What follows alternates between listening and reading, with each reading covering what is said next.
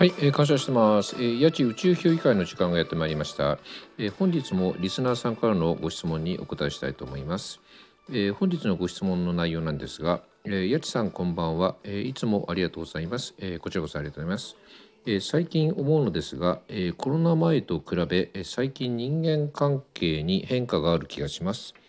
え、お茶会の影響なのか、マルカンさん関係の出会いが増えて、過去のお付き合いがなくなってきています。えこのままでいいのでしょうか、えご意見いただけたら幸いです。というご質問なんですけれども。うんとねあのそのままでねいいんだと思います。あのひとりさんも言ってるようにね、えーと、どんなにね長く続いてきた縁でもねあの切れちゃうものはね明けなく切れちゃいますしでねあのつながる縁っていうのはね突然ね、えーと意図せずつながったりとかするんでねあのなんか縁が切れたりとかつながったりとかね、えー、それ自体に意味あるのかもしれないですけどね僕自身はねあんま深く考えないようにしてるんですよね。うん、っていうのは何でかっていうと考えても分かんないからね。で僕はねあの一つだけちょっとね、えっとそのえっと、ご質問者さんにねあのお願いしたいんですけどねあの例えばね縁が切れちゃってもねあの自分に問題があったんだろうかとかねそういうのはあんま考えてほしくないんですよね。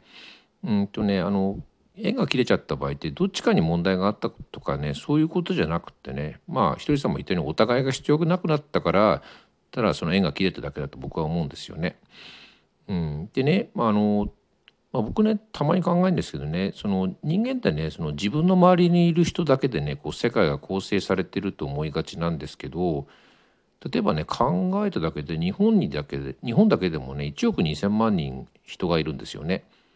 日本人がね。それで例えばね人生で僕が人生で1万人の人に出会ってもそれって日本の人口のその例えば1万2,000分の1の人しか会ってないわけじゃないですか。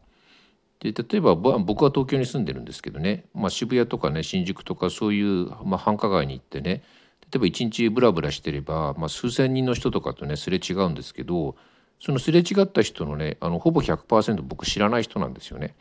だからそんだけこう人っていっぱいいるわけだし日本だけでもねだからまあそういうふうに考えればねもう生きてる限りはいろんな人とつながる可能性があるわけだから、まあ、そう思えばね次はどんな人に出会えるんだろうかなとかねなんかそういうふうに思いを巡らせるだけで結構面白いんじゃないかなと思うんですよね。うん、だからまあ新しい出会いってね、まあ、新しいゲームの始まりみたいなもんかなと思ってね、まあ、楽しんでくれればいいんじゃないかなって思います。それでは皆様ごきげんよう。